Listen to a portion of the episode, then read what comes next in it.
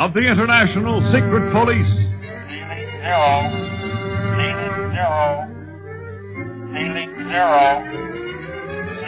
Zero.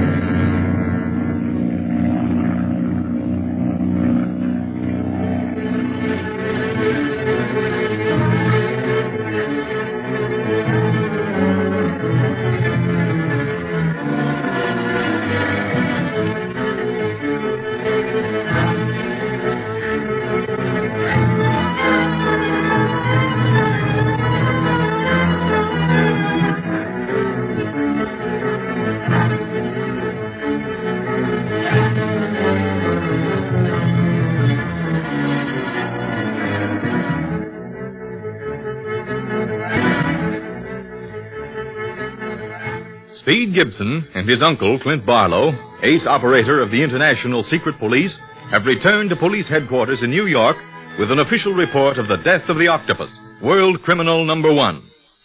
Rather than be taken alive, the octopus jumped from the plane when they were over the Himalayas and disappeared in the clouds banked below. Speed and Clint brought back his right-hand man, Quan Wu, as prisoner, and delivered him to Chief Riley. We find the boys in his office now telling the chief of their many adventures in China and Tibet, and also explaining the absence of Barney Dunlap, the third member of the trio. You see, Chief Riley, Barney got to feeling kind of sick right after the octopus jumped out of our plane. At first, we thought it was seeing him fall like that that made Barney feel funny. Yes, Speed, I can understand how Barney felt. It's not a pleasant thing to see a man fall to certain death, even though he is the most dangerous criminal in the world. But it wasn't that after all, Chief Riley. You see, sir, the weeks previous to that last flight had been tough ones. We didn't get much sleep and didn't eat regularly while we were on the trail of the octopus. And it just got to be too much for Barney. When we landed in India, he picked up this native fever somewhere, and first thing we knew, we had a mighty sick man on our hands. Gee, I'll say so. He was delirious. Didn't even know Clint, and they've been pals for years. We called in the first doctor we could find, and he hustled Barney off to an English hospital. It was a swell place. Yes, those English hospitals have saved many a life in India. The doctor said that Barney must stay absolutely quiet for several weeks. This native fever was dangerous to a white man, and even during his convalescence, he should be near medical aid in case of relapse. Well, we had to get back here with our report and prisoner immediately. So there was only one thing to do, Leave Barney in India and fly back here. which is exactly what we did. And that finishes our report, Chief Riley. You have all details of the case in the written report I've turned in. Yes, Clint. And I want to congratulate you, Speed, and the absent Barney on the splendid job you did of driving the octopus out of Asia. Not only out of Asia, sir, but the whole world. He's dead, you know. Yes, it seems impossible that a man could jump from a plane high over such mountains as the Himalayas and still live. Well, I, for one, was never so glad to see a case closed as that one, Chief. I've been on the trail of the octopus for a long time. Almost seems too good to be true that we finally know he's done for. Will Barney be mad when he gets out of his delirium and finds we went off without him? He wanted to be here with us to make a report to Chief Riley. Well, he'll be over as soon as his health permits, Speed. but he's probably making life miserable for his doctors and nurses in the meantime. well, I'll give you another good assistant, Clint. Smiley Preston. Smiley, oh, I'll say he's a good man. Why, he... But wait a minute. Why do I need an assistant right now? Speed and I are going on that long postponed vacation. No, Clint, I can't let you go just yet, even though you've certainly earned a good rest. What? What? Well, I'll explain everything as soon as Smiley gets here. I've sent for him. He should be here any minute. Who is this Smiley, Clint? Oh, you've heard me mention him often, Speed. he's the laugh of the service. Comes from Alabama and looks half asleep most of the time, but but he's deadly as a cobra when he goes into action. Yes, and he knows Africa like a book. Uh, Africa. You mean you're sending us down there? Oh, this must be Smiley now. Come in. Hello, Smiley. Uh, Did y'all want me, Chief? Yes, uh, you know Clint here. Uh, Clint. Why, Clint Barlow, you old razorback. I thought you were leaping around somewheres in China or Tibet. I just got back yesterday, Smiley. uh-huh. And this is your nephew, that speed boy? Say, fella, the whole service is talking about you and what you've done. this is Smiley Preston, Speed. We went through training together. He's one of the best. And uh, don't let that grin of his fool you. He's always doing some pretty serious thinking behind it. Oh, don't let that man tell you things like that, Speed. well, I'm mighty glad to meet you. Me too, Smiley. But, Chief, what's this all about now? Yeah, what's this about sending us to Africa on some crazy Atlantean business? Huh? Atlantean? Well, suppose we begin at the beginning, boys. You see this briefcase on my desk? Well, it's full of data concerning a business enterprise that calls itself the Atlantean Syndicate. Well, surely this concern has no connection with Atlantis. Yes. The lost continent of fabulous wealth and supermen? Well, it claims to have, Clint. This syndicate has offered positive proof of the existence and exact location of Atlantis. Mm-hmm. But who'd believe believe 'em, Chief? Adventurers have been hunting for Atlantis for centuries and centuries, and nobody's been able to prove anything about it yet. Ten of the wealthiest men in the world believe the syndicate. Believe them so well that they've invested enormous sums of money in the syndicate to finance the expedition that is to uncover the lost continent in the Sahara Desert. Sahara Desert. In Africa? But I always thought that Atlantis was supposed to have disappeared beneath the ocean. And that's the general supposition, Speed. But persistent rumors have been coming out of the Sahara. The Atlantean Syndicate sent out a small expedition a year ago to trace down a story told by a French explorer who died before he could return to his discovery. Gosh. Now, this expedition brought back three items. A peculiar helmet, a cup of pure gold, studded with precious stones, and a strangely shaped piece of granite which bore the name of a famous queen of Atlantis. Say, that sounds like they found the real thing, all right. That's exactly what our clients thought, Clint.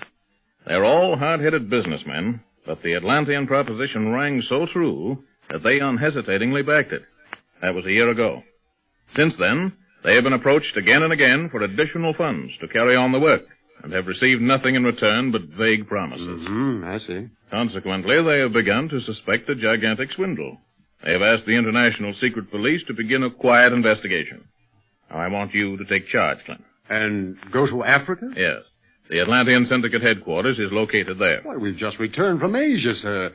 Can't someone else handle this Atlantean investigation? It sounds like a routine job on the surface. But, Clint, don't you realize the enormity of the thing? The story of Atlantis is almost a legend. It would take almost positive proof to interest such men as our clients in the expedition at all. Now, if it is a swindle, it has been planned by a mastermind. Yes. If I hadn't seen the octopus jump from the plane with my own eyes, I'd almost believe he was in back of the syndicate. The octopus? Man, I thought you said he was done for. What's the matter, Smiley? Don't you want to go after him? no, sir, not me, boy. I'll track anything from lions to dinosaurs, but not the octopus. No, sir, he's not human. I don't think you have to worry about him, Smiley. But, Clint, Yes, Speed? The octopus was wearing a parachute like the rest of us on that flight. Do you think he might have pulled the cord after he went through that cloud bank? Do you think that might have saved his life? Oh, not a chance, Speed. Even if he had used his chute, where could he find a safe landing in those mountains? And even if he did land safely, how could he live long enough through the wind and snow of those altitudes to reach civilization? Yeah, but we saw him do lots of other things that nobody else could do. Oh, forget it, Speed. No matter who's behind the Atlantean Syndicate, it isn't the octopus. But can't we take the investigation anyhow, Clint? Gee, I've always wanted to see Africa. Well, it won't be no pleasure trip, boy. I'll tell you that right now. It's mighty hot down there, and once you get out of town, you're always dodging snakes and crocodiles or animals of some sort. But that's all adventure, Smiley. I'd go for it in a big way. And if this Atlantean syndicate is on the level, golly, just think, we'll be in on the biggest discovery in ages. Well, don't try to sell the idea to me, Speed. Clint's the fella that don't cotton to it. Gee, Clint, won't you accept the investigation? Gosh, I've read so much about Africa, its jungles, belts, and the Sahara. Golly, it'd be great. Well, if you've read all about it, Speed, you must know that Africa is dangerous for white men. Even now, in this modern age, it's still the dark continent once you leave the coast. Mm, that's right, Speed. Central Africa, where I've spent most of my time, is known as the white man's grave. Yeah, but we made out fine in Tibet, and that's known as the Forbidden Country.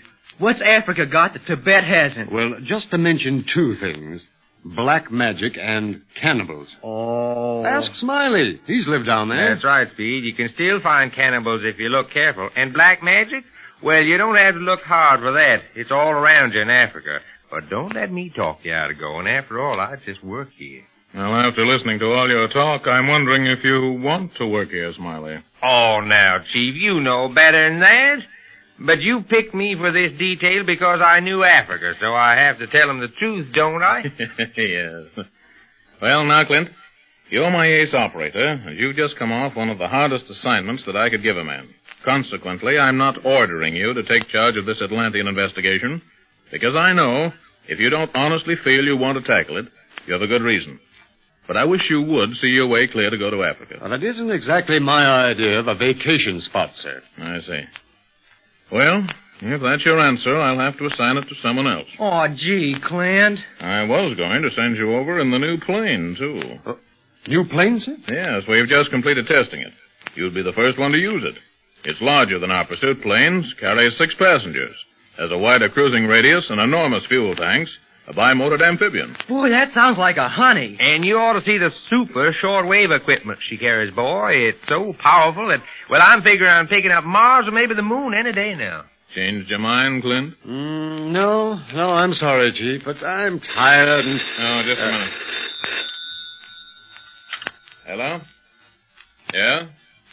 A cable from Africa? George, From you there? Yeah, no, save time and read it to me now. Yeah.